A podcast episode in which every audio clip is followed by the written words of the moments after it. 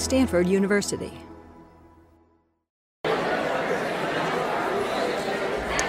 Let's get started.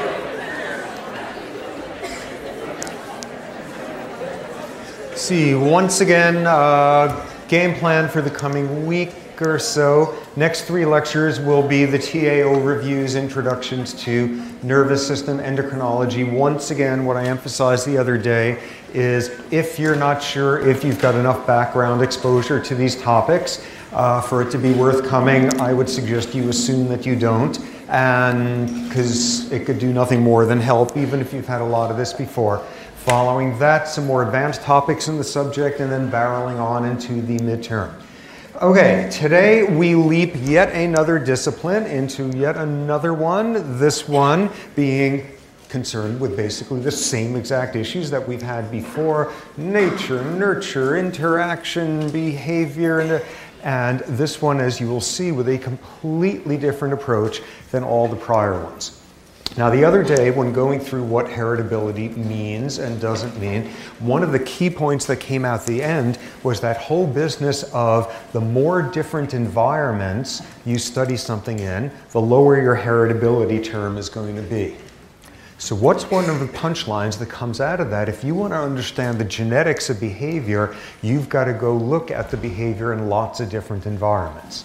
What today's discipline is about is taking that one step broader. If you want to understand anything about the biology of behavior, number one, you want to study it in lots of different environments.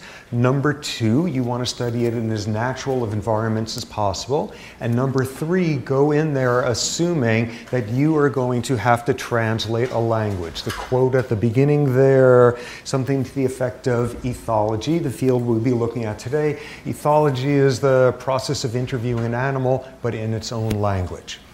So, what we'll see here is this is an expansion in a certain way on that notion that if you under, want to understand behavior, get your animal out of the laboratory.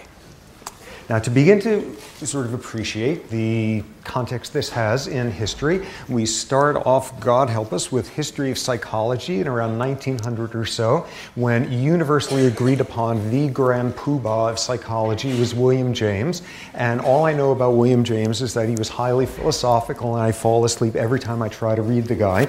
But he dominated the period in a way in which psychology was basically an introspective business that was sort of a branch of philosophy.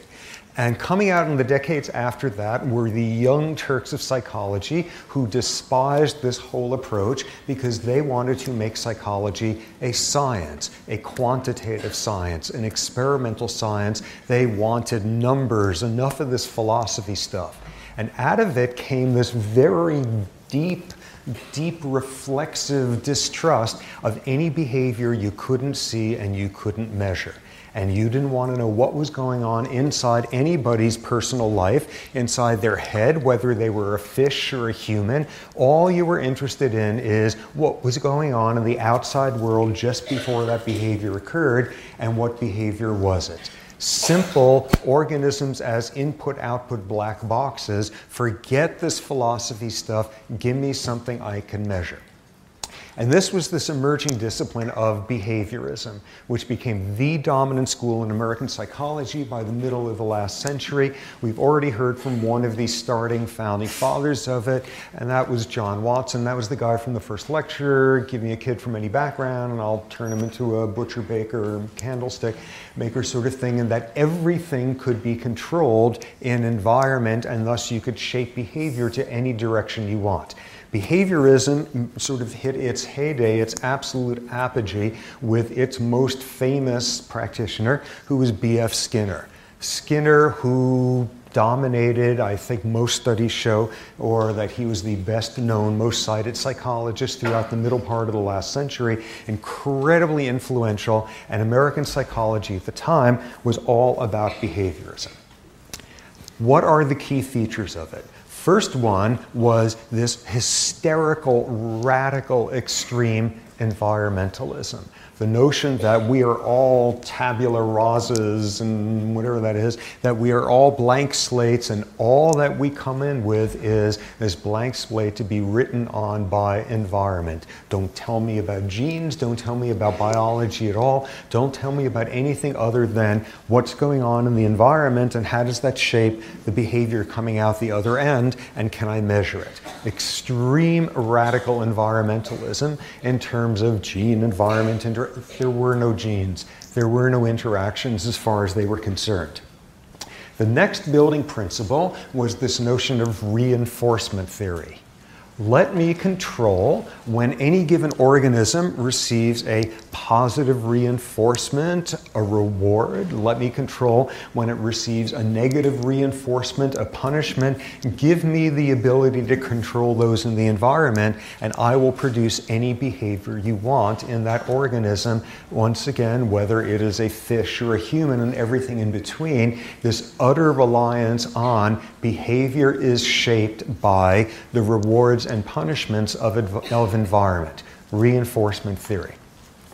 The final piece of it was this notion of universality, which is it works this way in everybody. It works this way in every single species out there. And if you want to study lab rats, you're going to learn the exact same thing as if you were studying giraffe, but it's a lot harder to study them in a lab. You sure don't need to study them out in their natural habitat because it's just understanding the reinforcements coming in, the behavior coming out the other end. They're all the same.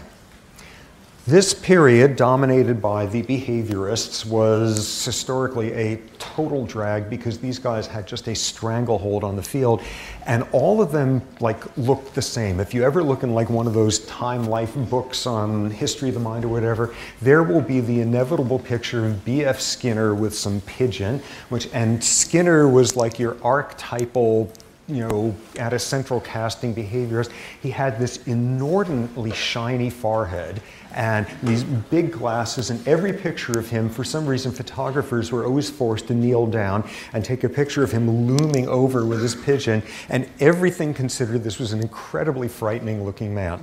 And he would then be free to go on with astonishing quotes like dog, cat, rat, child, doesn't matter, it's all the same this notion of universality of behaviorism.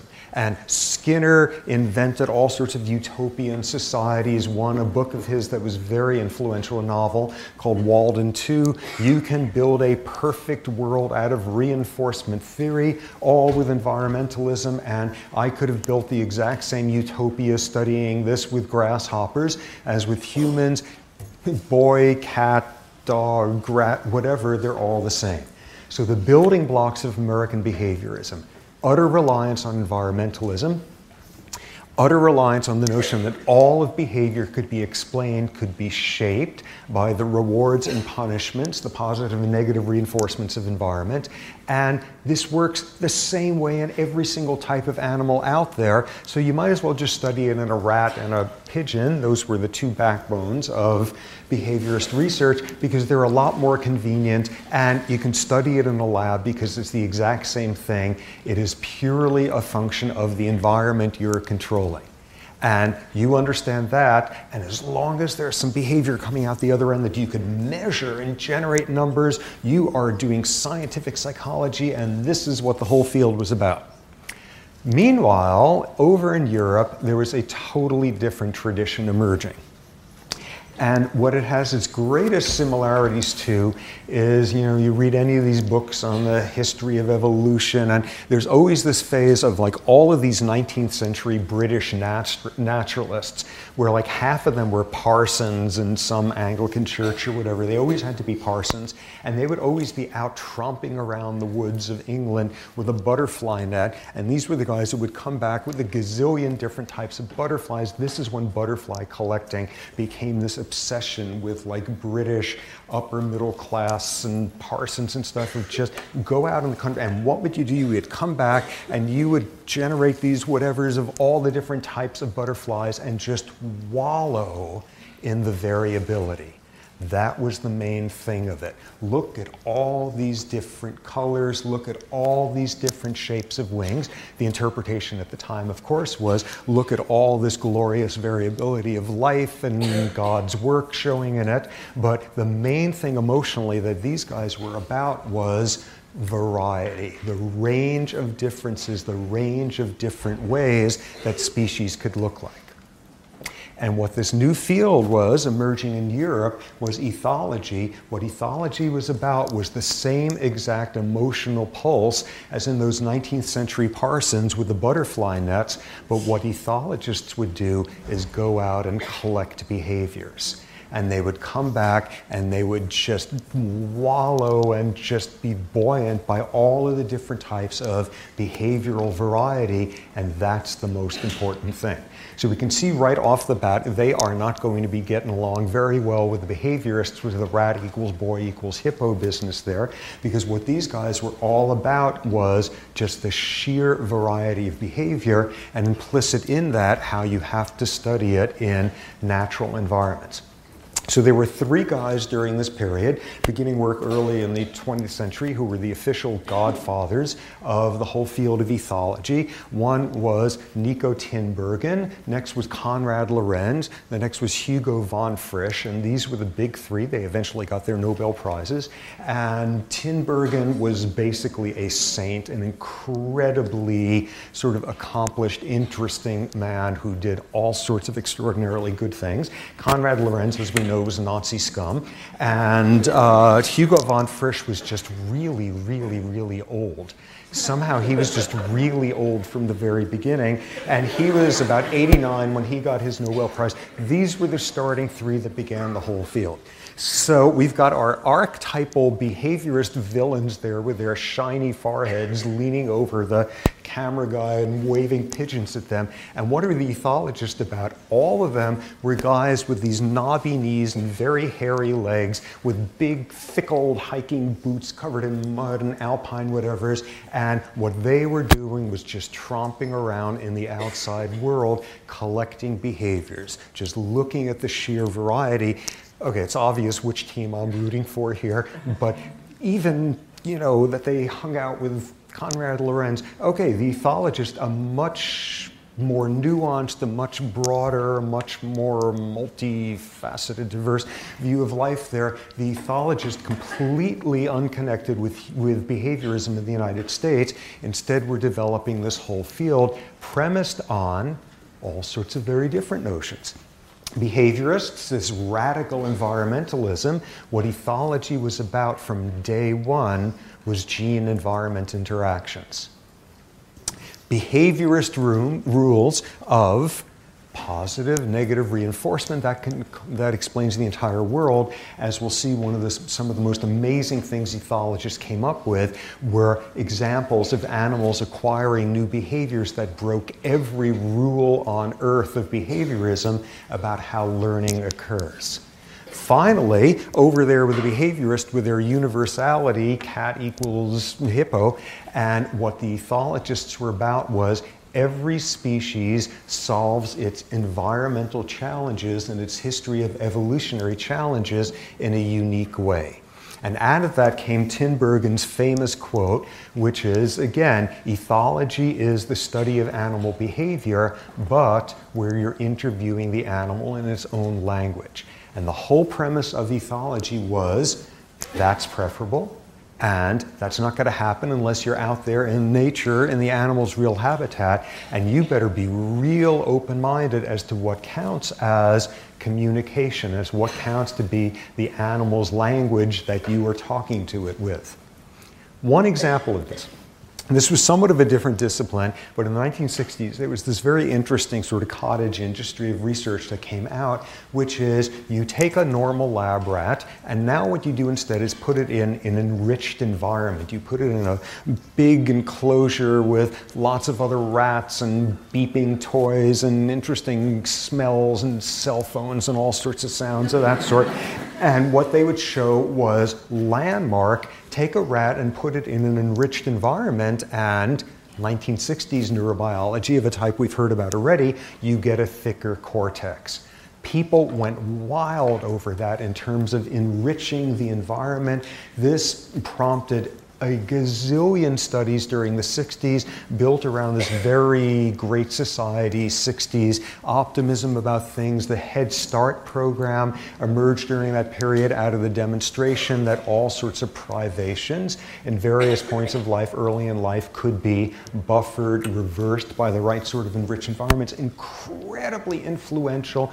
Billions of studies done on it and hidden away in the literature was one very interesting study which is when you took these enrichment sort of poobahs there, and now what they did in this one study was they studied wild rats. And they brought in wild rats, and what they saw was even without the enrichment, you didn't need to do a thing about enrichment. You take the best environmental enrichment laboratory paradigm to get you the thickest cortex around, and it's not going to be as thick as in a wild rat. And these guys were not these guys were not ethologists, but this is exactly the sort of thing that ethology is built around.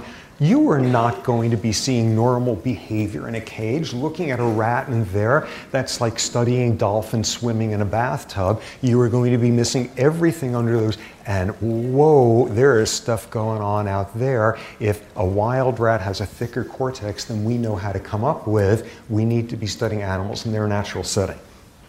Okay, so that was their basic sort of call to arms. What ethologists worked out were a number of very clear sort of experimental approaches built around a whole bunch of the, the W questions, who and what and where and why, or whatever it is we did in fifth grade. Here's what they looked at.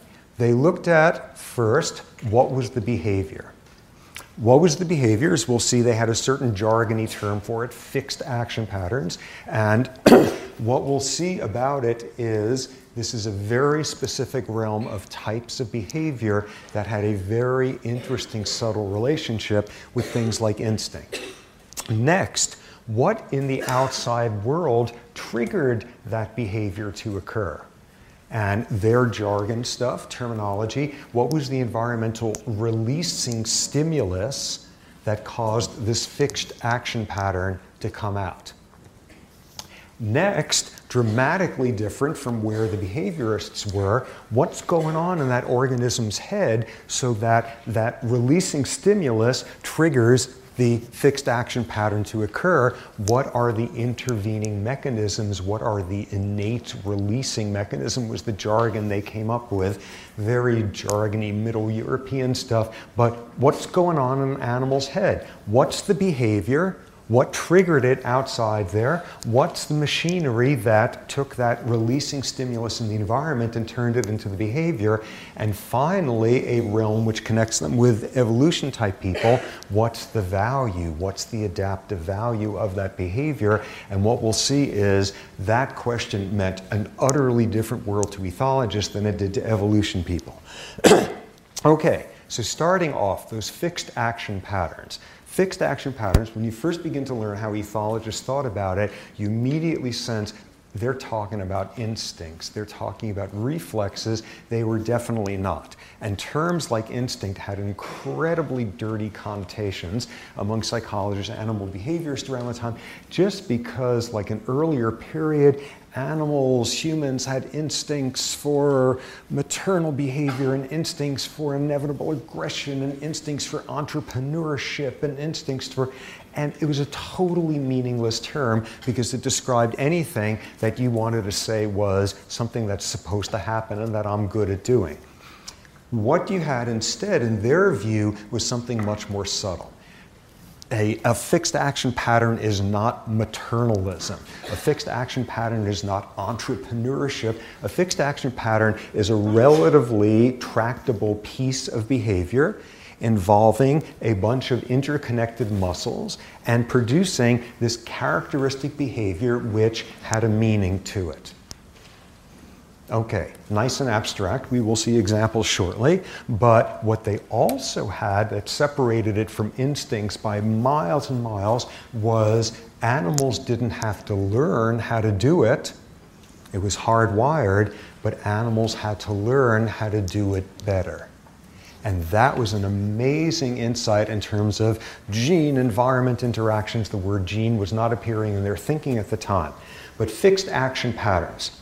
In other words, experience could change the way you do the fixed action pattern, or already harking back to the molecular lecture and that obsession with if then clauses, what experience mostly would do is not so much change the nature of the fixed action pattern, but change the context, teaching you when to do it, when not to, if then clauses of if this environmental event is happening, then bring out this cohesive set of behaviors that have at least some superficial resemblance to instinct but doesn't hold up for long.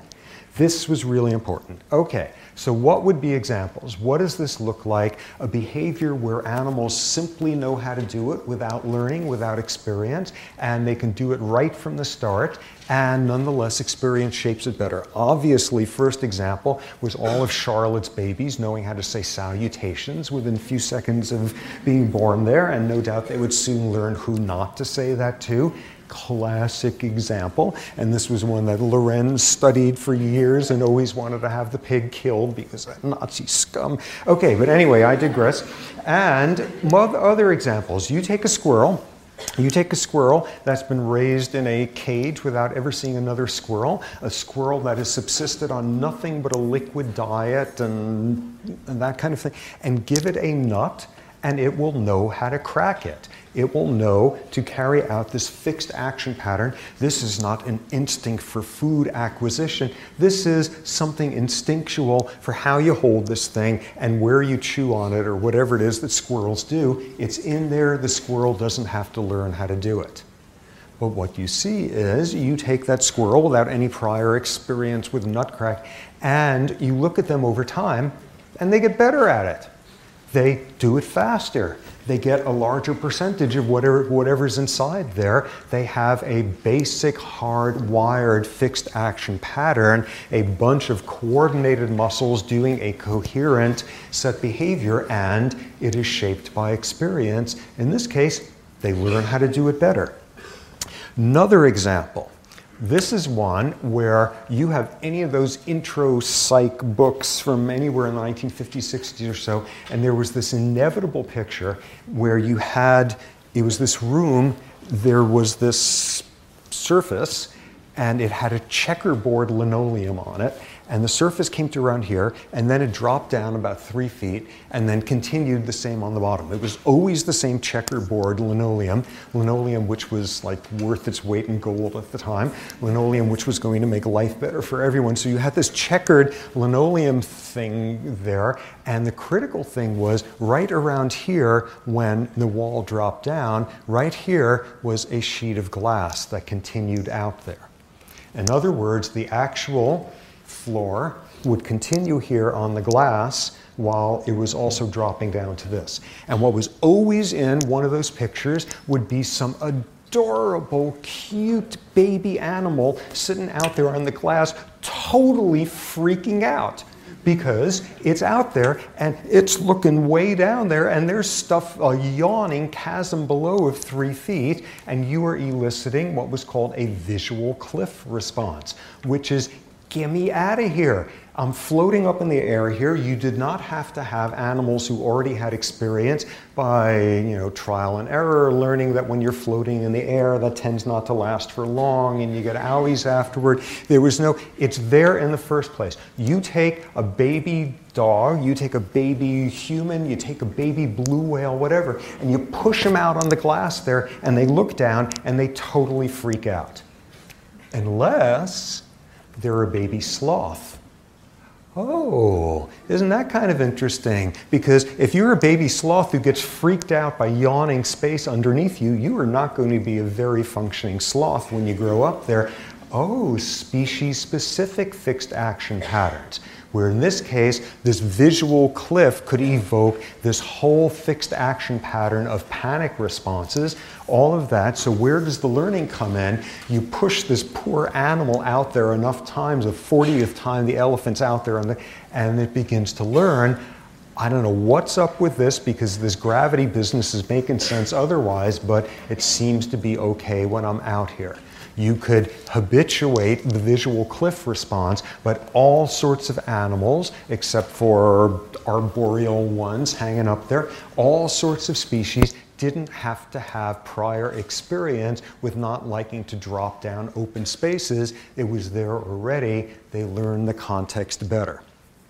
Another example of this that the ethologists soon showed, but these were with captive primates. You take a monkey who was raised in isolation, has never seen another monkey, and at some point in adolescence, it's a male monkey, and you sit him down and you show him a film and the film consists of the face of a huge, scary male monkey of the same species giving a threatening display, which is usually displaying the canines there. And this is a monkey who has no prior experience with monkeys. It has never seen a monkey before. All of its interactions have been with Barney or whatever. It knows nothing about any of this. And you show it that, and it will freak out and give a fixed action pattern a subordinate gesture, crouching down and not making eye contact. Whoa, where'd that come from? No learning from trial and error. It was simply there as a fixed action pattern, a whole bunch of things that the monkey does with its torso, its face, all of that. Where does experience come in? The monkey needs to learn that you give a subordinating gesture like that to some big scary animal, you don't give it to infants. It needs to learn the right social context. So that's where it comes in.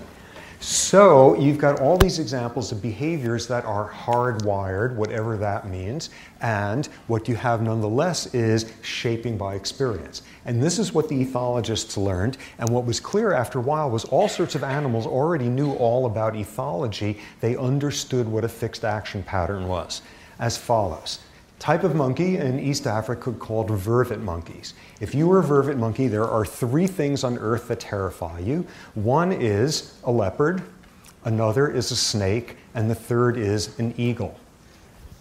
Leopards come from below, snakes come from below, eagles come from above. And what you have in vervet monkeys are fixed action patterns of alarm calls that they give when spotting one of the predators. They have different alarm calls for each of the species. And what has been shown is you fly over the silhouette of a perfectly like nice bird there that's not going to try to carry it away and you don't elicit it. It's not just things going on up there. It's a fixed action pattern for scary, terrifying stuff up above versus scary, terrifying stuff below with four legs versus scary, terrifying below with no legs at all. And they all know how to do this without prior experience.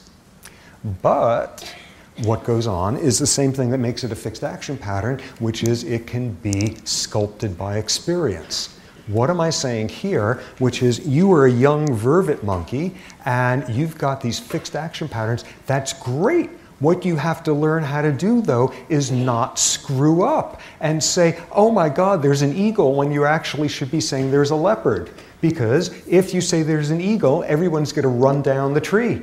And if you say there's a leopard, everybody's going to run up the tree. And you get some kid who gets it backwards, and that's going to have some bad consequences. How do you know adult vervet monkeys have studied ethology and fixed action patterns? Because they don't listen to the kid until some adult agrees with them. Because they know this is some dumbass kid that doesn't know the language yet very well and makes mistakes under a certain age adult vervets don't respond to alarm calls other than with vigilance trying to figure out what the kid's talking about until it is seconded by an adult. So, what about fixed action patterns in humans? Classic example infant smiling, involving all sorts of muscles that like who knows what's involved in them, all sorts of muscles that produce this without prior experience. How do you know? Fiber optic mysteries show that fetuses smile at various points. What else? You will see smiling in blind babies, so there is no visual information coming in. What's smiling? It's a fixed action pattern. Where's the learning? Learning who to smile at, learning that mannequins aren't going to smile back at you, and things of that sort. That's it being shaped by experience. More fixed action patterns. Infants are not having to have trial and error experience with learning there's this thing you do with your mouth right after you're born that keeps you from being really, really hungry, and it's called nursing. Ooh, can somebody demonstrate that for me? That's a fixed action pattern. What happens is kids get more and more efficient at it. The number of calories they can consume per unit time, they get better at doing it. More fixed action patterns in humans. Every culture on earth, people raising their eyebrows and greeting to somebody. Every culture on earth, people can recognize what anger looks like, what fear looks like, what disgust, what contempt. All of those, these are all fixed action patterns. And where does the context come in? With all of them obviously learning when you interpret this as good news, bad news, when you pretend you don't see it, all of that, learning the social context. So humans are absolutely full of fixed action patterns. Next, the next sort of question that the ethologist would ask after getting to this point of what's the behavior? What does learning have to do with it? And now asking the question, the same one the evolutionary folks would ask, which is, well, what's the benefit of it? What's the adaptive value? And a totally different way of thinking about it than the evolution people. The evolution folks going on with adaptive value, which is it allows you to pass on more copies of your genes, and over the generations, the prevalence of that trait becomes more common. What the ethologists did instead were experiments they simply went and experimented to see what this information, what these fixed action patterns actually meant. So Tinbergen was famous for one of those, which is there's like some gull something or other, and that he would study. And the outside of gull eggs were all speckled, and there would be this very distinctive fixed action pattern shortly after the chicks pop out, which is mom would go around systematically turning over all the fragments of egg where the white of eggshell, where the white was facing up, and would turn it over so that the speckled part was facing up. Whoa, that's an interesting behavior. Does that make that gull more attractive to males and thus pass on more copies of her genes? And but no, here's what Tinbergen does. He goes in with these gulls who just finished doing it, and with her new pups, chicks, her new chicks just having hatched, and she goes off to get them food or whatever, and this total vicious, heartless Tinbergen sneaks in, and he turns the shells back over to white. And what happens? All sorts of raptors flying around up there are better at spotting down there that there's all these baby chicks who are gone by the time mom comes back. Tragically, I know. And I'm complaining about Lorenz. Okay, but that's showing Ooh, why do gull mothers shortly after giving birth go through this interesting collection of motoric movements, which they don't have to learn how to do, flipping these things over? Does this make their groups better to outcompete those when the next ice age comes? No, it's because you turn it over so that some predator up there in the sky can't see the eggshells, the adaptive value. Next, next example of this, and this is like one of the most famous, iconic sort of stories to come out of ethology. This was the work of von Frisch, showing bee dancing, bee communication. And what bees are about is they're scary and they go find out about food sources and they fly back to their colony and what they need to do is communicate to everybody else that they have found a food source and they have to communicate all sorts of types of information. Which direction? How far? How much? Is it totally exciting or is it I've just stumbled into a little bit? And what von Frisch was able to work out was bees came back and did this fixed action pattern movement, which has been seen in every bee species on Earth, which is they do this figure eight, a waggle dance. They're shaking their rear back and forth, and they're moving over the floor of the hive where everybody is watching and cheering them on, and going around and doing this figure eight. And what is this about? What is this about? Uh, von Frisch was able to dissect it and with brilliant experimental tricks showing the bee was giving three pieces of information. The axis of the figure eight told the bees, with respect to sunlight, which direction to go to find the source. The longer the bee danced, the further away the food source was. And the more frantically it was wiggling its rear around, the more exciting of a food source it was. This was information.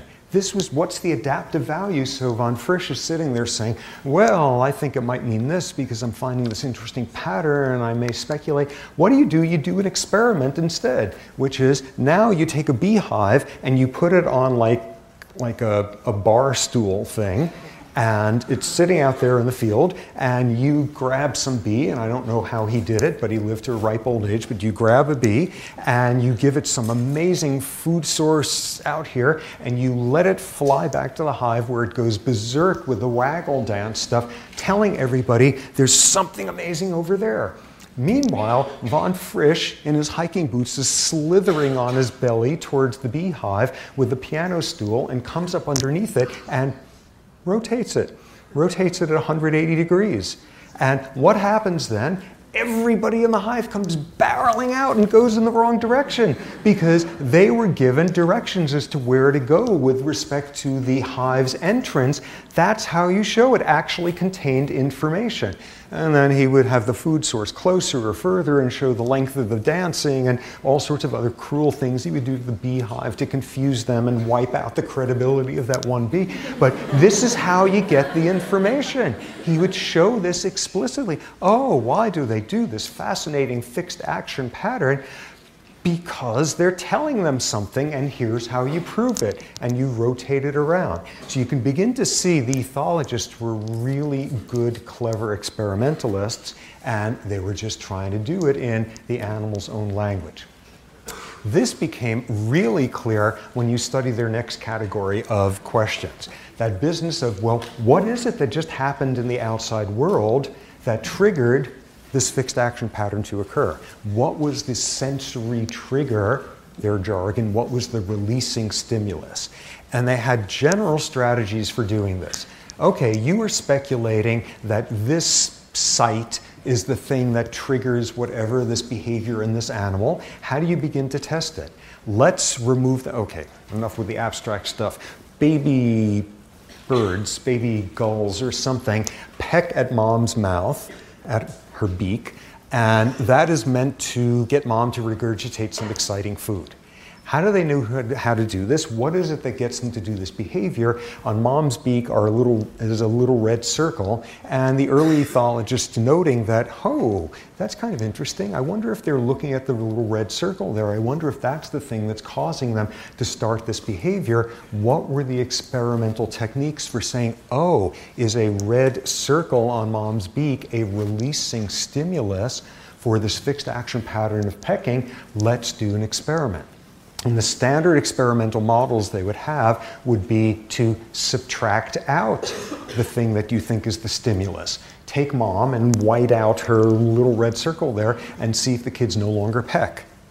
Replacement, which is now you've done that to mom and you draw a little red circle back and you see if they start pecking again. Replacement substitution. Now you take something completely different, you put like some you know, neon triangle on mom's beak, and you see if you elicit the same behavior. Oh, what's the specificity of it? Finally, the thing that they really specialized in, which is now you would do what they called super stimulation, which is you wave a piece of paper in front of the chick there that you've drawn a gigantic red circle on, and you see if it goes out of its mind and pecks at it like there's no tomorrow. Experimental approaches like this. If you take away this thing, does the fixed action pattern no longer occur? If you put it back, does it work again? If you replace it with something else, if you exaggerate the traits, do you get even more of the behavior? These were the standard approaches for figuring this out.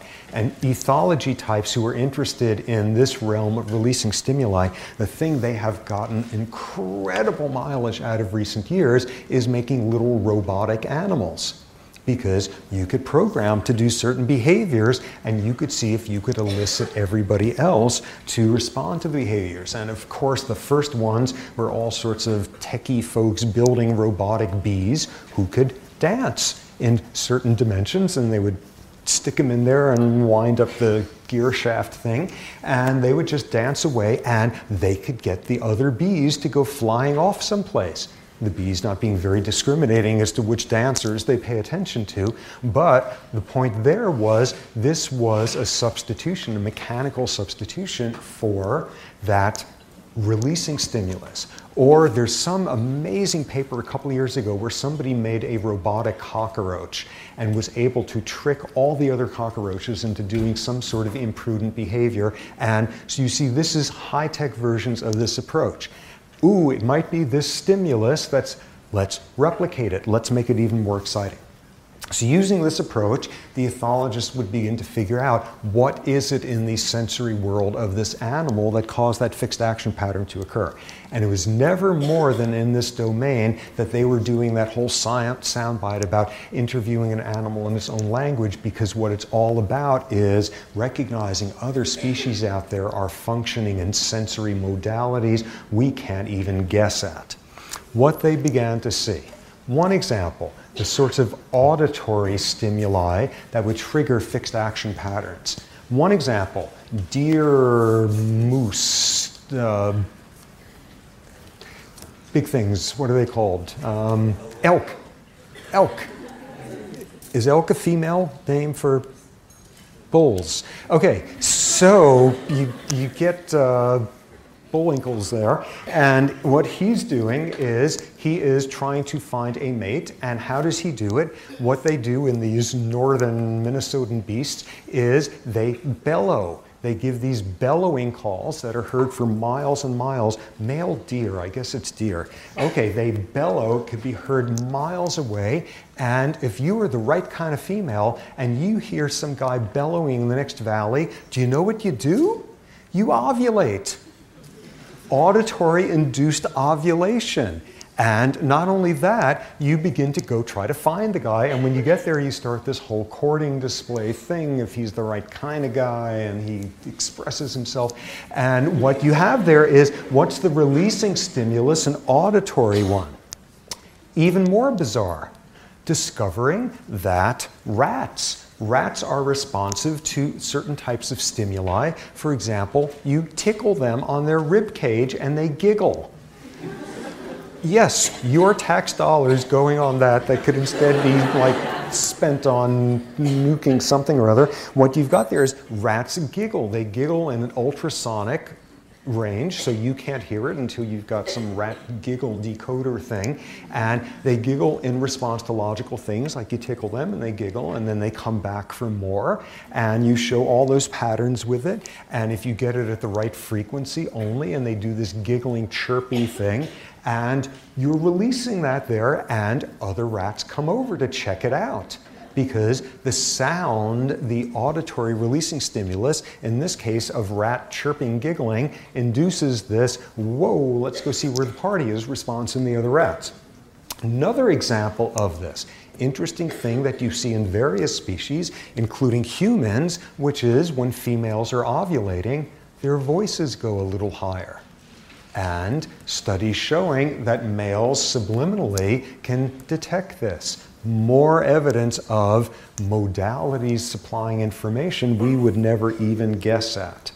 Okay, then you can show releasing stimuli in the visual domain. And one example of this is that you have turkeys, and turkeys apparently do their sexual attraction stuff visually. And this prompted one of the cruelest, most savage studies I've ever seen, which is trying to figure out what is it that makes female turkeys attractive to male turkeys. And what they did was they would show the male and they studied his behavior for a long period, and the scientists began to guess at what were the releasing stimuli, the visual information from the field, female that would elicit this behavior. So they did the subtraction substitution technique. They made themselves an artificial female turkey. They took a big old ball of styrofoam and they stuck this fake turkey head on at one end and they stuck a bunch of feathery things at the other end and just stuck it out there in the field. And of course, the idiot male turkeys instantly are like all around the thing and courting it and all. Oh, so interesting visual stimuli. What about it actually attracts the male?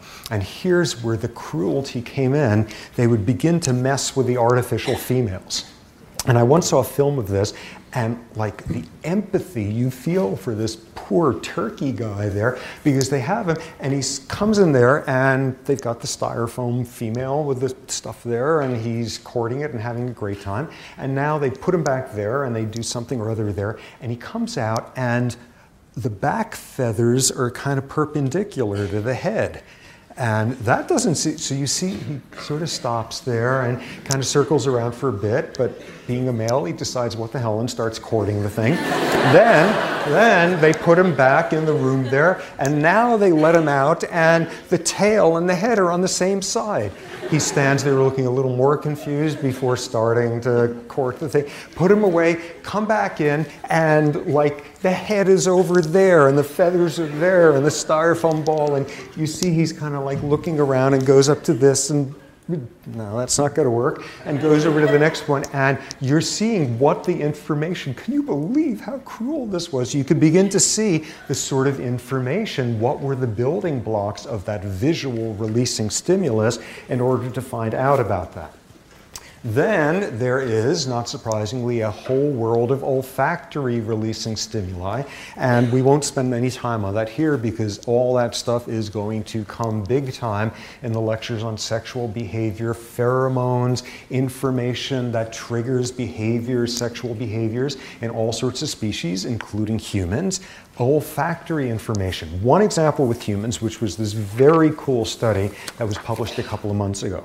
What you need is sweat from terrified people.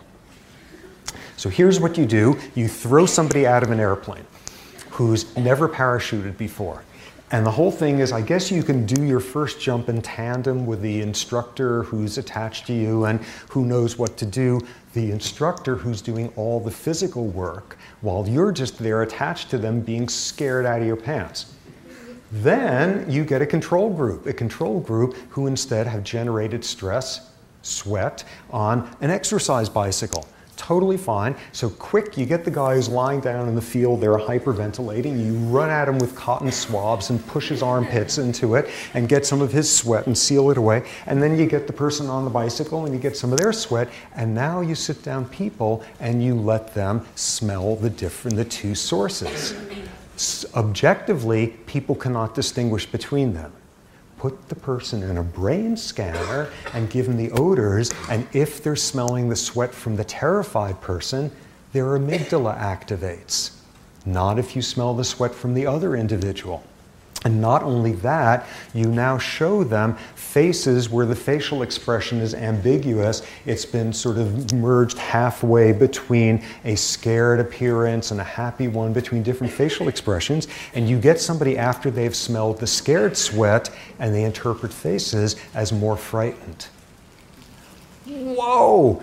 Smells, the smells of people's armpits and whether they were terrified or not changes how your brain is working and changes how you judge pictures of facial expressions. We've got stuff going on in all sorts of sensory domains that we can't even begin to guess at. Showing this even more, other species where you go into stuff we don't even know about. Electric fish you want to understand releasing stimuli for electric fish, You've got to understand electricity and how they sing to each other in electric fish songs and how they Where's that coming from? Oh, right, they're singing to each other in electricity. And yes, you get territorial songs, you get specific ones, you get males who are courting the same female, trying to jam each other's frequencies. This actually is demonstrated quite readily. You see relatedness of frequency patterns between siblings. They're going about this with electricity. Whoa, what is happening in the outside world there that we haven't a clue at interviewing an animal in its own language? Vibration. All sorts of insects communicate with each other by vibrating arachnids. There's all sorts of things where they communicate I don't know what they want to talk about, but by vibrating a web, they can produce distinctive patterns of it, which sends information. And oh, okay, weirdo insects and spiders and stuff, really interesting work done in recent years by somebody who used to be here on campus named Caitlin O'Connell Rodwell looking at elephants. And it turns out elephants have all sorts of interesting pressure transducer receptor little corpuscle thingies in their feet. Nobody else has stuff like that in their feet among mammals. These are things that are supposed to be in other parts of the body. You don't see them at the bottom of your feet. And what are these about? When an elephant walks, it's causing tiny, tiny bits of vibration in the ground that could be picked up hundreds of yards away. And what she has shown experimentally is elephants can communicate with each other with vibration through their feet. And she has done some brilliant classical ethology studies of manipulating it and seeing if you could change the elephant. They're talking to each other with vibration. All of this very, very different than we would guess tactile stimulation. And out of this came one of the iconic experiments, and one we will come back to lots in lectures to come. This one you've also seen in every single intro textbook out there, which is the surrogate mother monkeys. You got the monkey who's raised in social isolation, and all he's got are two surrogate moms to choose from. And one has this like chicken wire tube torso thing with this little unconvincing styrofoam head put on top. And the other one is wrapped in this nice warm terry cloth around its chicken wire torso with a head on top. What's the difference? The first one, the chicken wire one, has a bottle of milk sticking out. That one supplies milk, supplies calories. This one supplies warmth. And in the mid 1950s, you would ask somebody, well, why do babies like their mothers? Because their mothers positively reinforce them with milk, says B.F. Skinner, who clearly knows endlessly about that. What is bonding between mother and child about? It's about the mother meeting the caloric and temperature needs of a child by reinforcing the child with milk now and then the child becomes attached and this is what dominated in the field okay nice abstract question interesting realm where it had an implication. You take an infant, you take a very young child, and you put him in a pediatric ward for a couple of weeks because of some illness. And what's the philosophy at the time derived from hard nosed behaviorism? It would say, dog equals cat equals monkey, it would say one person with a bottle of milk equals another person equals another. Parents, they don't know the routines here, they never wash their hands enough. So, what we're going to do, what was standard practice in pediatric wards at the time, was parents were allowed to visit 30 minutes a week. And otherwise, all of the care was provided by people working there. And eventually, the best thing ever came along that would make any behaviorist delighted. You could do things with infants, keeping them going without even being touched by human beings. Someone modified chicken egg incubators and invented human incubators. And an entire just grotesque literature shows the more incubators a hospital had, the shorter the, the shorter the life expectancy was of infants who came in in their ward. But that was the dominant notion at the mind. At the time, what do infants like about mom? She gets calories. She gives them calories. So, okay, so you've got the baby monkey there, and she's got two moms to choose from the one that gives milk and the one that has the terry cloth with the tactile stuff. And which one is she going to cling to? It's clear if you had B.F. Skinner in there, he'd be up there nursing on the milk bottle with a couple of seconds. But what does the baby do instead? Which one does it bond to? The warm terry cloth mother ah, love has so much more to do than just calories and adequate clothing and you know a vaccine every now and then. This was a study by a man named harry harlow which transformed began to get people to think utterly differently about the nature of bonding. We will hear tons about that work down the line. So tactile stuff Finally, what is a realm of the most brilliant combination of various releasing stimuli triggering fixed action patterns out the wazoo? What baby animals look like in every species out there, short of crocodiles and snakes. All the baby animals and all the different species have the little short muzzles and the big round eyes and the big shiny forehead and the big ears sticking out there and maybe a distinctive coloration that sets them off different from mom, from adults. And every species, you take some incredibly cute baby monkey, and polar bears are going to say, Oh, look how cute. And their eyes are going to dilate, their pupils, and you are going to elicit cute responses. The term, this set of fixed action patterns that people and all sorts of species do in response to the releasing stimuli of a cute baby. And I kid you not, the early generations of Disney illustrators studied this. They studied what it is that makes baby faces baby, and an amazing paper, classic one by Stephen Jay Gould, talking about Mickey Mouse, the evolution of Mickey Mouse. If you go back to when Mickey Mouse started off in, I don't know, the 1920s or so, his name was Steamboat Willie, and he was this rat he was this like skinny, angular, ectomorphic rat thing with five fingers, and he had he was basically sort of this double entendre sort of mildly sexual, aggressive beast who was always like ripping people off somehow. And somehow he turned from that into our Mickey, who delights, you know, people all. And what Gould showed was in this paper, he actually showed the evolution of Mickey Mouse's muzzle as over the decades, showing how it was getting smaller and the ratio of the forehead to this. And somewhere along the way, Mickey lost one of his fingers, and somewhere along the way, his voice got real prepubescent, which it wasn't early on.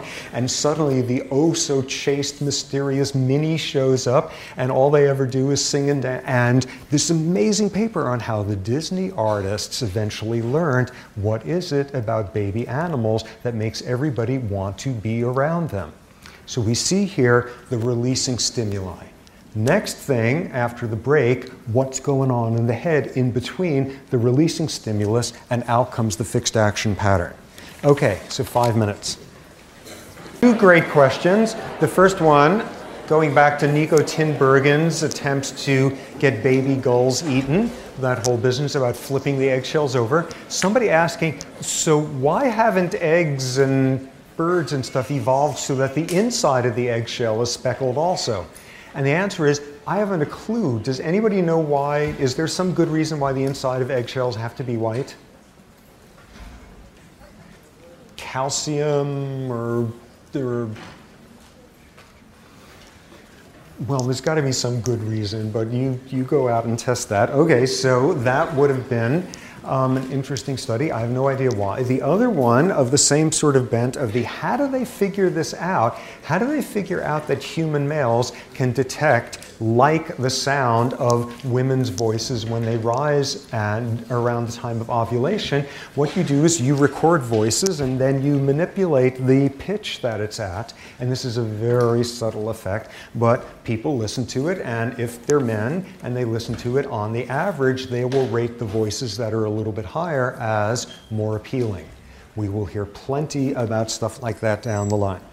Okay, so what do we got so far? We have looked at interviewing an animal in its own language and asking what the behavior is about, the effective experience on the behavior.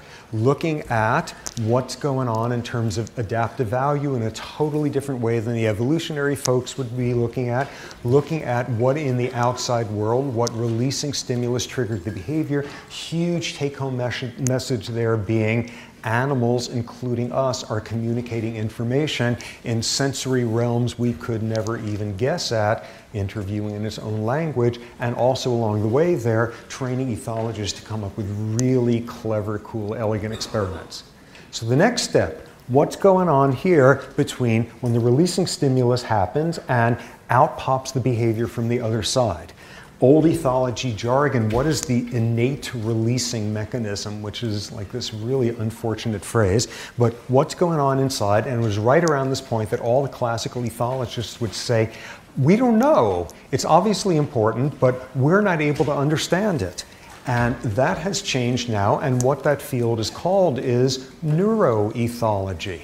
And that is the hottest part of the field in the last few decades, trying to understand what's going on in the brain that turns certain releasing stimuli into behaviors out the other end.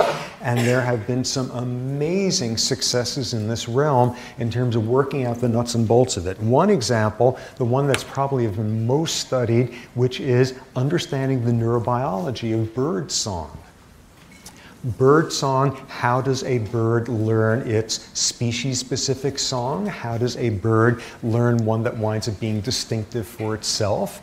What happens to birds that have to come up with a new song every year because they're seasonal breeders in a way where they're migrating around? How do they learn that? What sort of sensory stimulation do they need from around them? If you raise a bird in complete isolation, does it come up with a song which is exactly what its species does? No, but it's kind of close to it. It needs experience to shape it. What's going on in bird species like myna birds that imitate the sounds of other birds? What's and people have been dissecting this down to the individual neurons for years, understanding what's going on in between. Another domain that seems far more inexplicable for why people would want to spend decades on it is for people who took Biocore. I always go over this one a reflex, a reflex you find in female hamsters, which is you get a female hamster and you put pressure, tactile pressure on her rear end, and what she will do is arch her back at that point and produce what is called a lordosis reflex.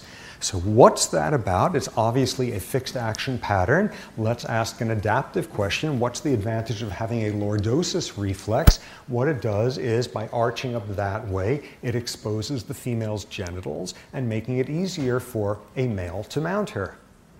Well, when is that useful for the female? If she's ovulating, you only get this reflex when estrogen levels are elevated and adaptive value of that built around the fact that most things that are pressing on the rear end of female hamsters are not grad students trying to get their degree eventually. It's ethologically relevant context. That's part of the mating courtship display stuff. And there is a guy I know who is the king, the king of pressing on the rear end of female hamsters.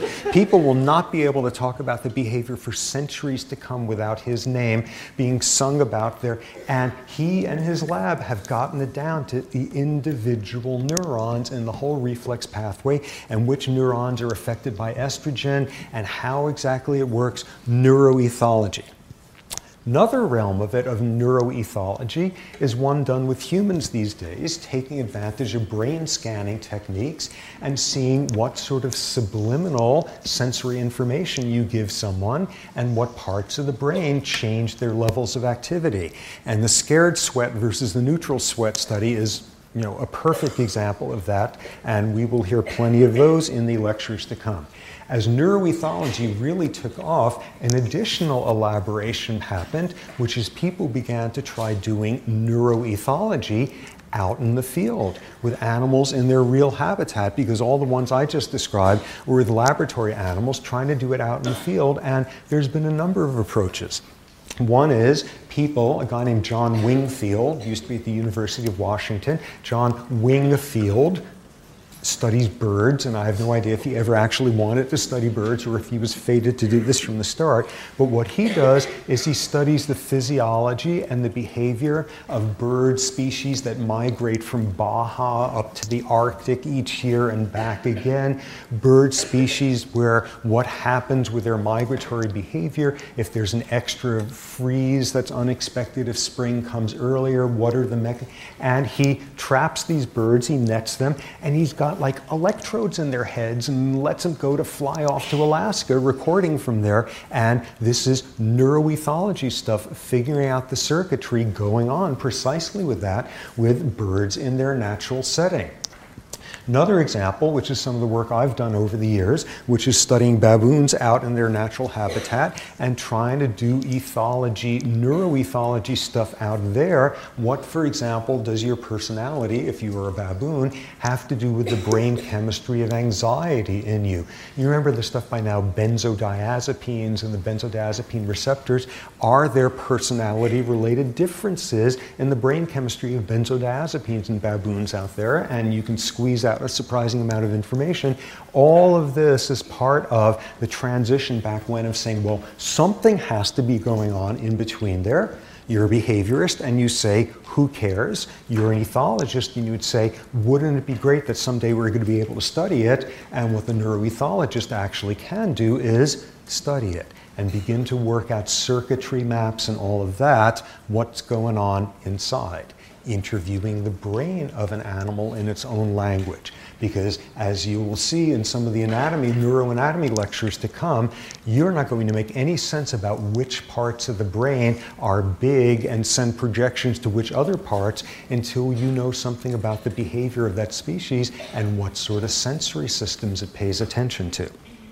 Okay, so these are sort of the big pieces of the ethological approach.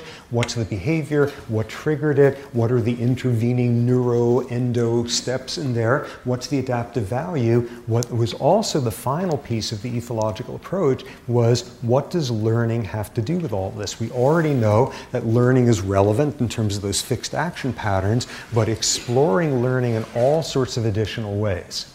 And the ethological contribution to that field is basically twofold. The first would be boring, classical, sort of behaviorist type learning paradigms that behaviorists had explained centuries before. What was interesting, uh, showing it in domains of animal behavior where everybody else would have said, they have to learn how to do that? That's not an instinct showing realms of traditional learning that were very unexpected. The second piece was showing types of learning that break every rule about how learning works if you're a behaviorist.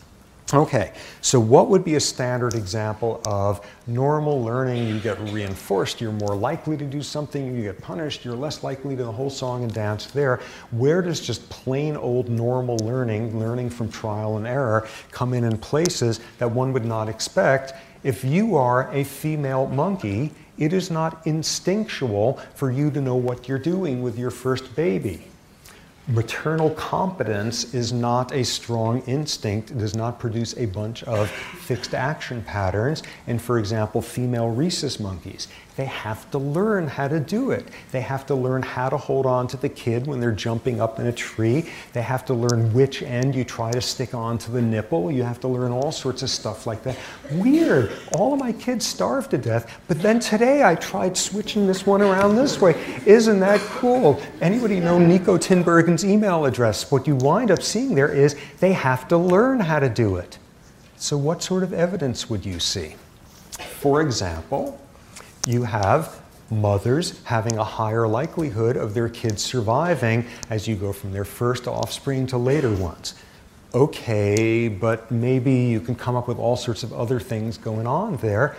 What else do researchers find if you have a big sister and you are a female rhesus monkey or a female baboon, it's been shown as well. If you have a big sister who has a baby, when you have your first baby, your child is more likely to survive.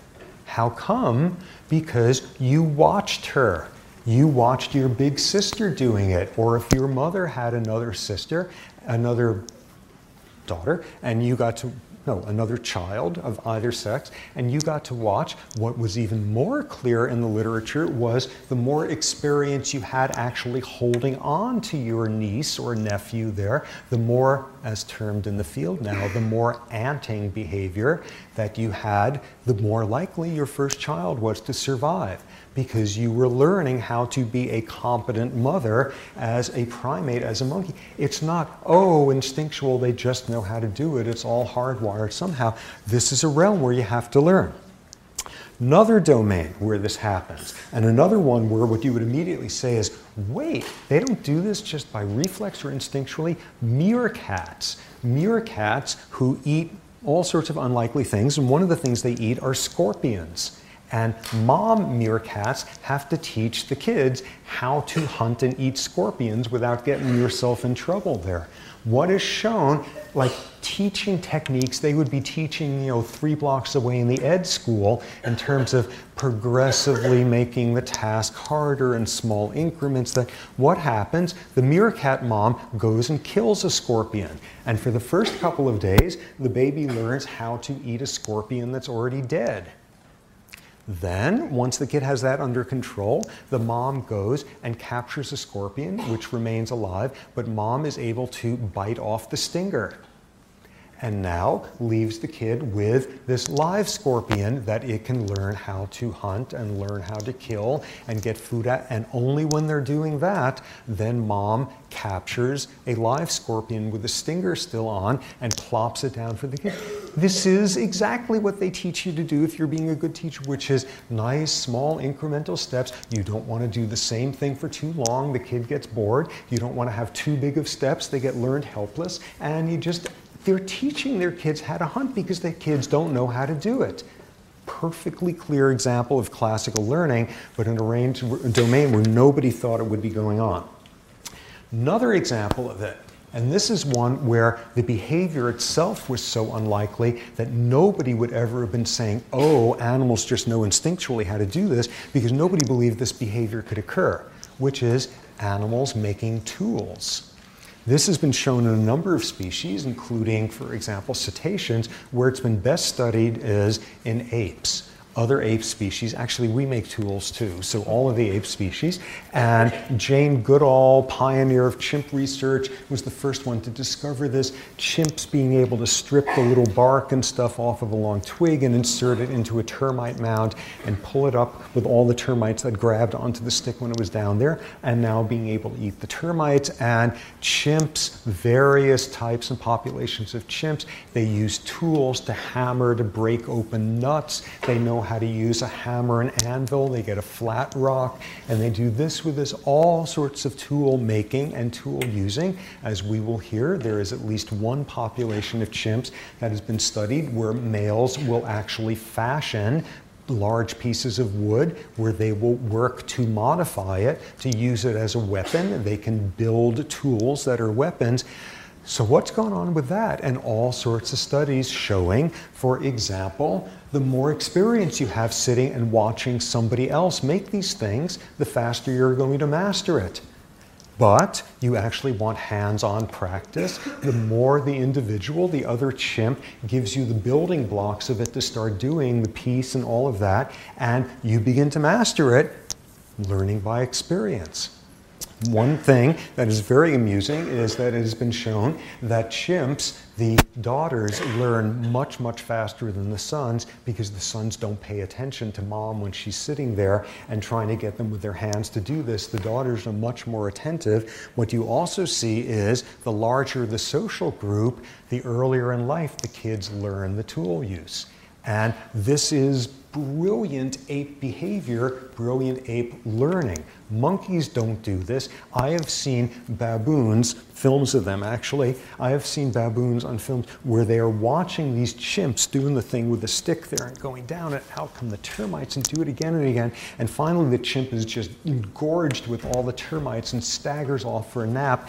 And the baboon comes over and like will pick up the stick and shake it at the termite mound or push it against the side of it. Monkeys can't do this. Apes can, but they don't do it instinctually. They gotta learn how to do this. So another domain of learning. Learning purely of the, we know how this works, we just didn't think it would be going on in this realm. But then what ethology has been most amazing at is showing types of learning that are simply unexpected, that break all the classic rules of reinforcement theory. One example, one example of it is what is now called one trial learning, which is another term that I think I used the other day, the one that's sort of more sort of classic that everybody learned back when, that animals will imprint on something after one round of exposure to it. And the classic example would be Konrad Lorenz and his famous little duckies that when birds come out, there is a short period after which where they imprint on any big thing moving around on a fairly safe assumption that in most cases that big thing is going to be mom. That's how they bond to mom. There is a short window, what is now known as a critical period, where the bonding goes on during that time, and whatever big thing is moving around, and eventually people were doing classic ethology studies with subtraction and substitution of stimuli, and running around with like a stuffed big bird, and they imprint on that, and all sorts of large mobile objects, basically anything that moves, and that's where you would get, you know, all the little duckies goose stepping behind Konrad Lorenz when they had imprinted on him. And this is not by trial and error. Oh, I initially got bonded to this thing with sharp teeth and claws, and that was kind of a bummer. That involved all sorts of blood loss, so I've learned don't bond to that sort of thing. Well, then I tried bonding to Are You My Mother bulldozers, and then I tried bonding to this, and oh, eventually you figure out your mother is the one you should be hanging out no, this is not a domain where you can learn by trial and error, and what is seen instead is this phenomenon of one trial learning. The first thing baby birds are exposed to in many species, the first big thing moving around, statistically likely to be mom, that's who you get attached to. And lots of interesting neuroethology has gone on over the years trying to figure out what are the mechanisms of imprinting. One of the things that come out is it's nowhere near as dramatic of critical period. If you don't figure out who mom is in the next seven and a half minutes, you are up the creek. You will never, it's more a, a sort of relative term, but nonetheless, that's not how learning works. You're supposed to learn from trial and error that snakes and leopards and all of those guys are not good mothering models. But it happens. Another realm, something that came to be known as prepared learning, which is there's all sorts of ways in which some piece of information can be learned, or there's all sorts of sensory associations you could make with something, but you are prepared to make certain of those associations more easily than others. What do I mean by this? A classic example of it is what's called the sauce béarnaise syndrome. And sauce béarnaise is some fancy French food that seems very unappealing, and I don't know what it's made of. But this was uh, first described by a guy, University of Pennsylvania, Martin Seligman, one of the most sort of major figures in psychology in the last decades or so. We will hear plenty about him to come. And this was one evening he went out for dinner where he had sauce béarnaise and then he went to a concert of some opera or something. And then he went home, and for some reason or other, he got himself a terrible stomach ache. Terrible stomach ache. It was a total drag all night long. He had it. He didn't throw up. It wasn't that bad, but he had a terrible stomach ache, recovered from it. Weeks, months later, he goes out for dinner and he goes off to this French restaurant and has sauce béarnaise and is about to take the first spoonful or forkful or handful or whatever. And he realizes this smells totally repulsive to him. He could not eat the sauce béarnaise. He has never been able to since then because he's associating it with the stomach pains afterward. Remember, he didn't throw up. He wasn't burping up sauce béarnaise vapors or anything. So it's not like, oh, the taste was just like the acidic stuff that came roaring up the other direction, just associating with the stomach pain. Okay, that's sensible. I mean, that's not great, but you can kind of see how that happens. But you think about it, and that's breaking all sorts of classical rules of behaviorism and, and classical learning, which is if you were going to make an association, you can have a choice between an association of A with B or A with C. You're going to make the association more readily with whichever one comes closer in time to A. So, what came closer in time for him? The opera. He finished dinner and then he went to the opera and spent hours listening to Wagner or something, and he didn't attribute his stomach ache to that. The next time he went to an opera, he was perfect. He was just fine with that. He had prepared learning for pain coming from your gut. You are far more likely to associate with food than with music. Prepared learning in us for pain in our GI tract with gustatory stimuli. More examples of prepared learning. So now you take bees and you're trying to teach them where there's a food source, experimental stuff, and you give them some like marker, sign, or whatever to tell them, here it is, and remember this for the next time. Do they make an association between the food source and whatever marker you put up? And what they show in the studies is they can modify the marker. They either modify the shape of it, here's a little triangle, square, or whatever, the color of it, or they can modify the smell of it, the smell that they, some smell source that they, and what they show is bees have prepared learning. They learn the smell associations much, much faster than the shape or the color associations. They can learn the other ones, but bees have prepared learning for making associations by olfactory cues more readily than making them by color or shape. More examples. One of the great urban legends is that humans are innately scared of spiders and snakes. Humans are not because there's all sorts of cultures where people love spiders and where in fact they love spiders because they love to chase after them and pull their legs out and then cook them up and eat them.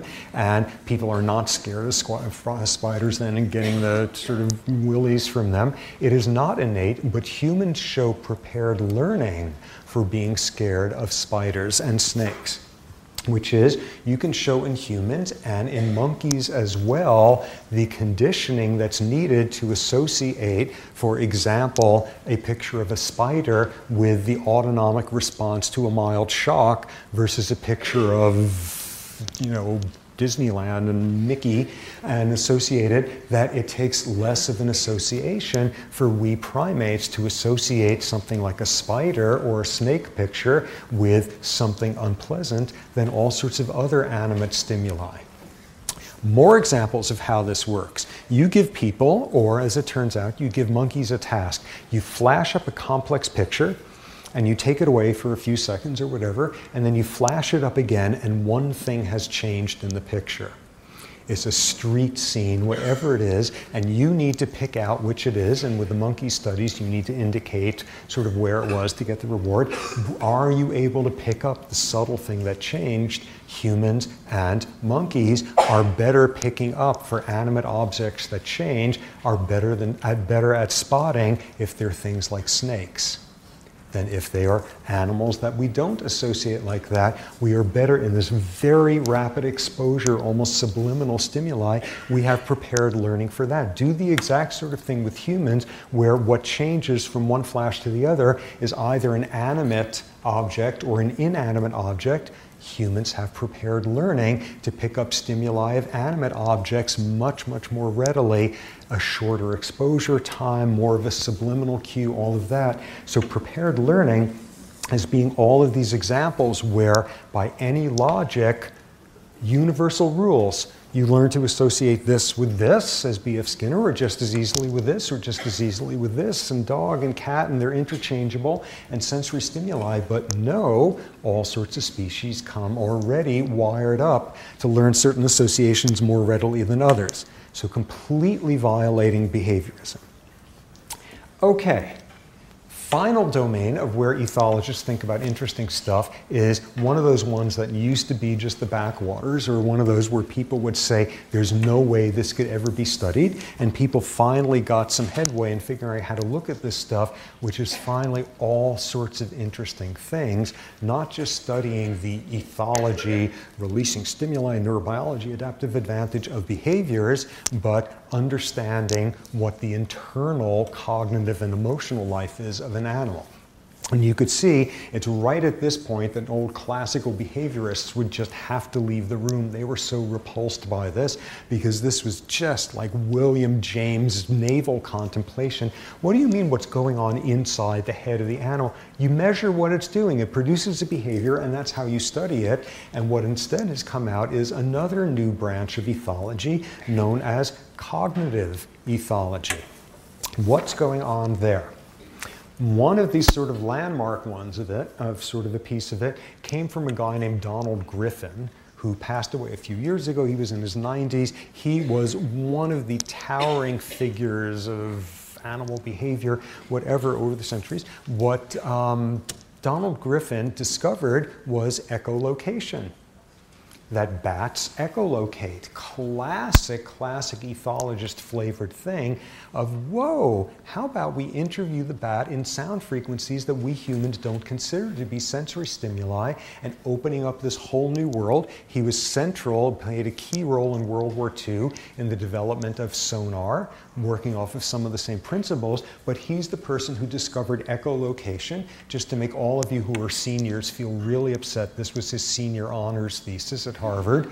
And oh, discovered echolocation, so he he passed, and he spent his entire career on this and doing amazingly elegant stuff. And people came to like kiss his feet. He was such an amazing experimentalist. And when he was about 70 years old, clearly what occurred to him was I don't really care what anybody else thinks at this point. I've got something that I want to bring up, which is the possibility that animals actually have awareness. And he published a book called On the Question of Animal Awareness. And it's clear he published it then because he had tenure, and even he already had tenure in his nursing home, and he wasn't going to get booted out by everyone saying, Oh my God, did you see what happened to Donald Griffin? He used to be a real scientist. What happened to the guy? Here he is sitting around speculating on do animals have internal lives of awareness? And what he did was outline how, what a research program to get at that would be like, and people have been studying it ever since and showing that animals have strategic awareness. They are doing all sorts of subtle stuff, really interesting field. So, starting it off with that, closely related to that was the issue of whether animals have self awareness.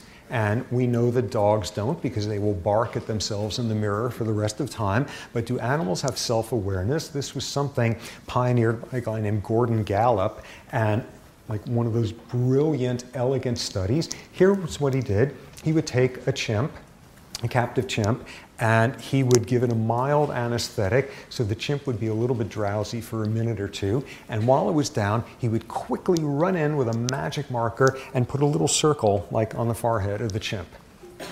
Chimp comes to, goes back to its business where there is now a mirror in the room, and at some point the chimp comes up to it because they'll wander around and encounter this. And here's the critical question right now Can the chimp figure out that's not another chimp, that's me?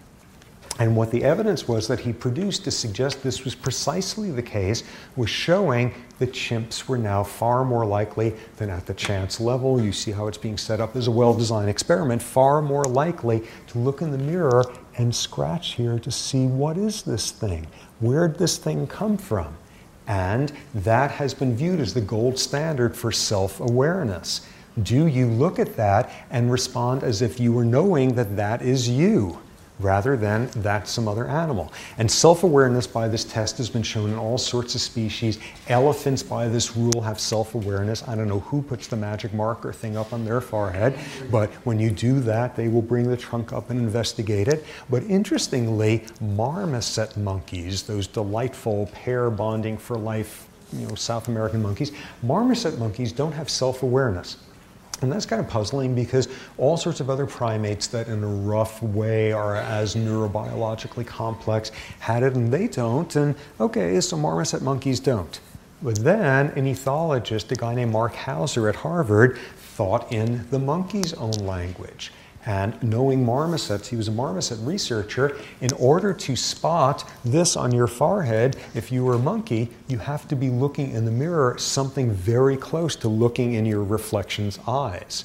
And marmosets don't do that as part of their social system. They never noticed there was this up there because they never look up at that part of their reflection.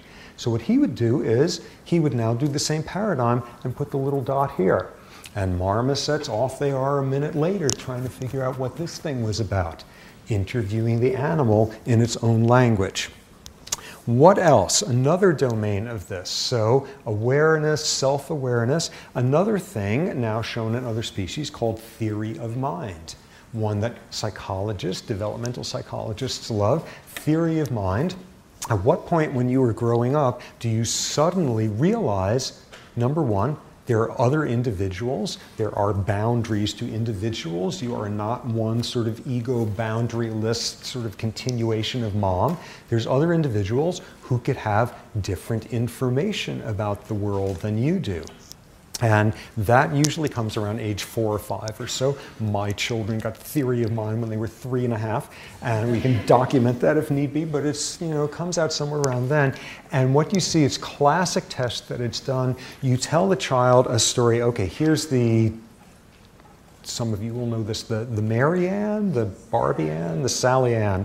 Okay, the Sally Ann test of theory of mind. So you tell this kid this story about here's this kid who has their doll named Sally Ann. Sally? Okay, Sally.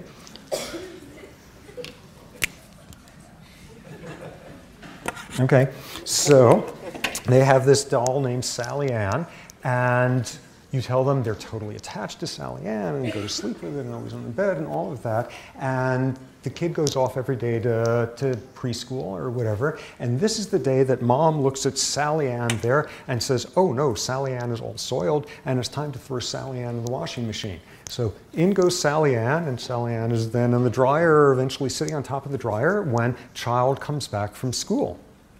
And now you say to the kid you're testing, oh, where is that child going to go and look for Sally Ann? If you have theory of mind, you will know the kid doesn't know that Sally Ann wound up in the washing machine because she was off at preschool. And the, you would then say, oh, still in the bedroom. On the other hand, if you don't have theory of mind, it's inconceivable to you that the child in the story wouldn't know because you know. And they must know the same thing because we all know the same thing, and you would say the child will go look on the washing machine. That's how you begin to see the evidence of beginning to understand that another individual has different information than you have.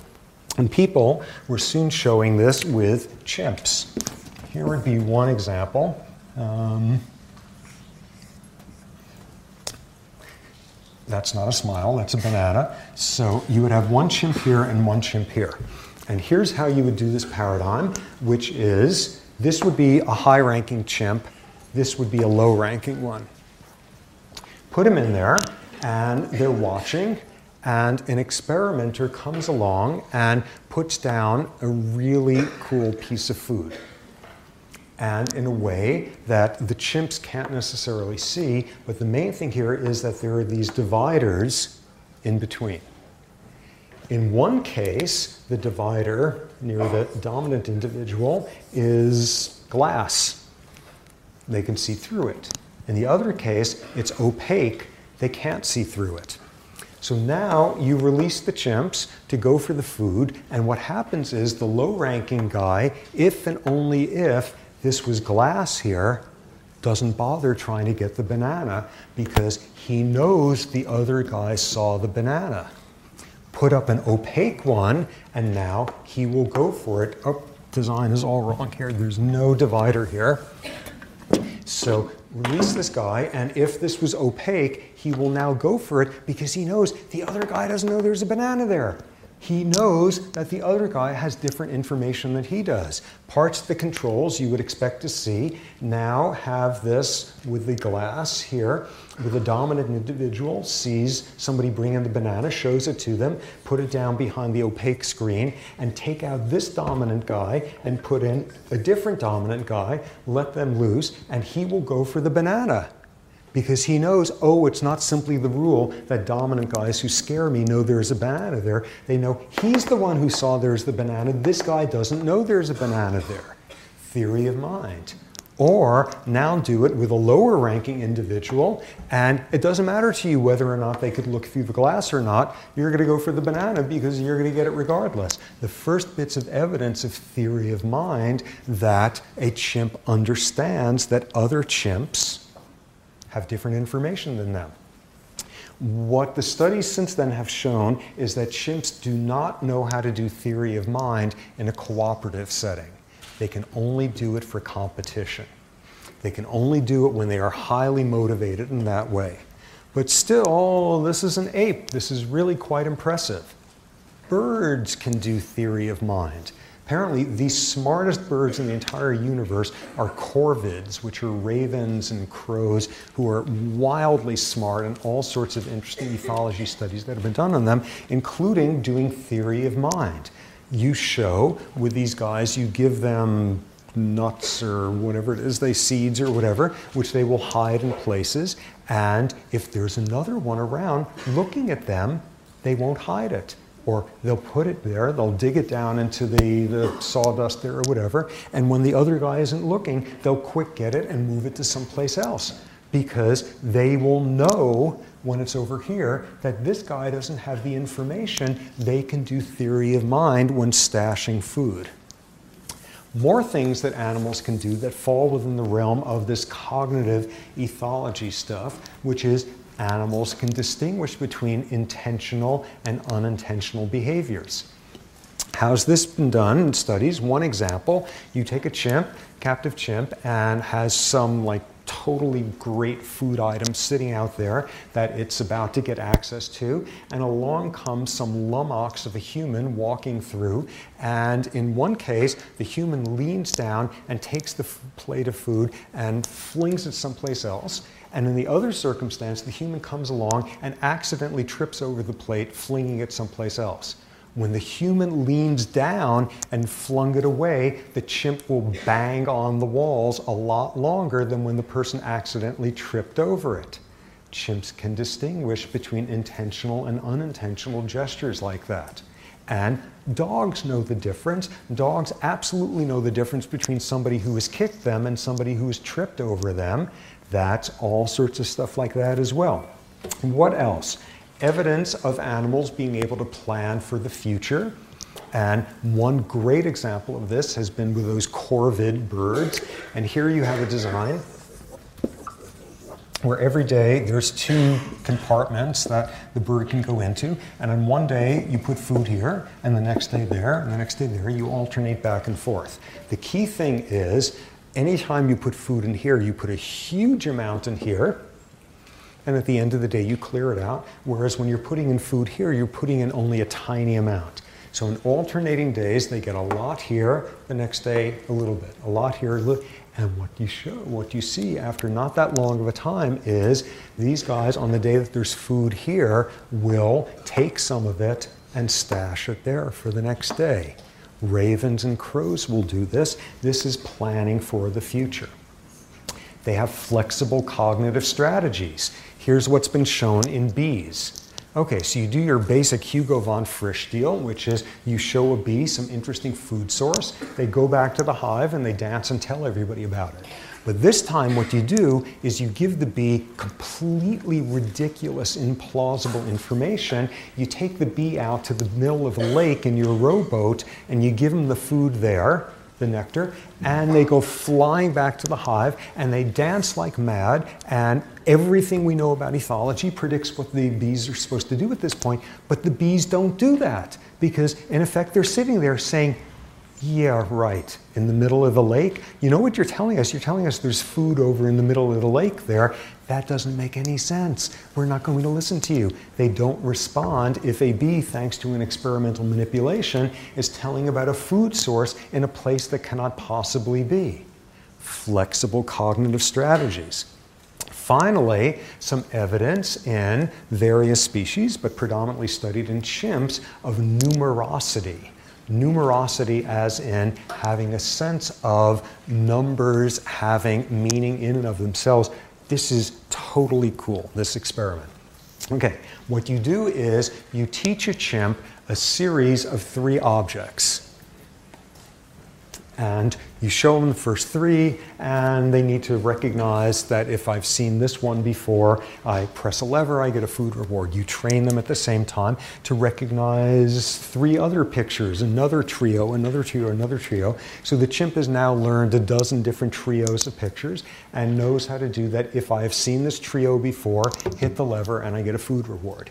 Now what you do is you make a mistake what you do is you take here, instead of H-I-J, you take out the J and you substitute it with A. In this case, what you do is you take out the I and you substitute it with B. What's the difference? In this first case, what you're doing is you're removing the third object in a sequence and replacing it with something from the first object in a different sequence. In this case, you're replacing a second object in the sequence with another second object in the sequence. And when you do this quickly, and uh, tasks quickly, chimps make more mistakes with this than with this.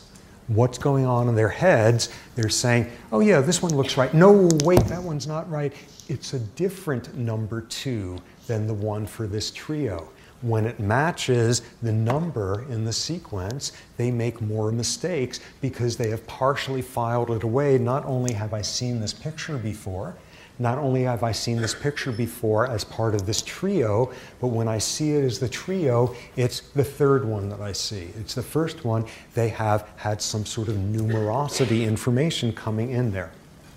Another study showing this, and this one with chimps. And in this one, what you do is a strategy we've heard already, which is you record the vocalizations of chimps. And what you do is you record the sounds of big male chimps giving threatening bellows. So now you hide the speaker in some bush there, and you got your chimps nearby, and you play the sound of some big male bellowing, and it's a chimp they've never heard before. Chimps recognize individual voices, no big surprise, and what happens is all the males run over to the bush to investigate. Now, make it a little scarier. Play the sound of two strange male chimps bellowing, giving their territorial calls, and do you run over or not? Yeah, a whole bunch of males run over. Now make it even scarier. Three voices of them, and what you see is by the time it gets up to there, if there are more voices of novel males that they're hearing than the number of males in their group, they get out of there. And what you'll see is they're playing the voices there. They begin and they add in another one sequentially and say this will come up to four voices. And they'll show the three chimps are like coming up there ready to investigate and three voices and oh, we're outnumbered, numbered, we're outnumbered. And they slither back and go the other way at that point. They have a sense of the number four is bigger than the number three. Finally, evidence of transitive thinking, not just in non-human primates, but as shown here by Russ Fernald in the bio department in fish. I'm watching A defeat B. Then B defeats me. I go and give a subordinate gesture to A. And this has now been shown, and a similar theme again, it's only done in the context of competition, highly motivated circumstances. Okay, so what have we got now? We've got a completely different way of thinking about behavior and emphasizing here natural setting experimentation rather than coming up with those just so stories, the notions of all sorts of species, including us, functioning in sensory domains that are unheard of, and finally, all sorts of types of learning that are ways in which organisms are not supposed to learn that all of us do. For more, please visit us at stanford.edu.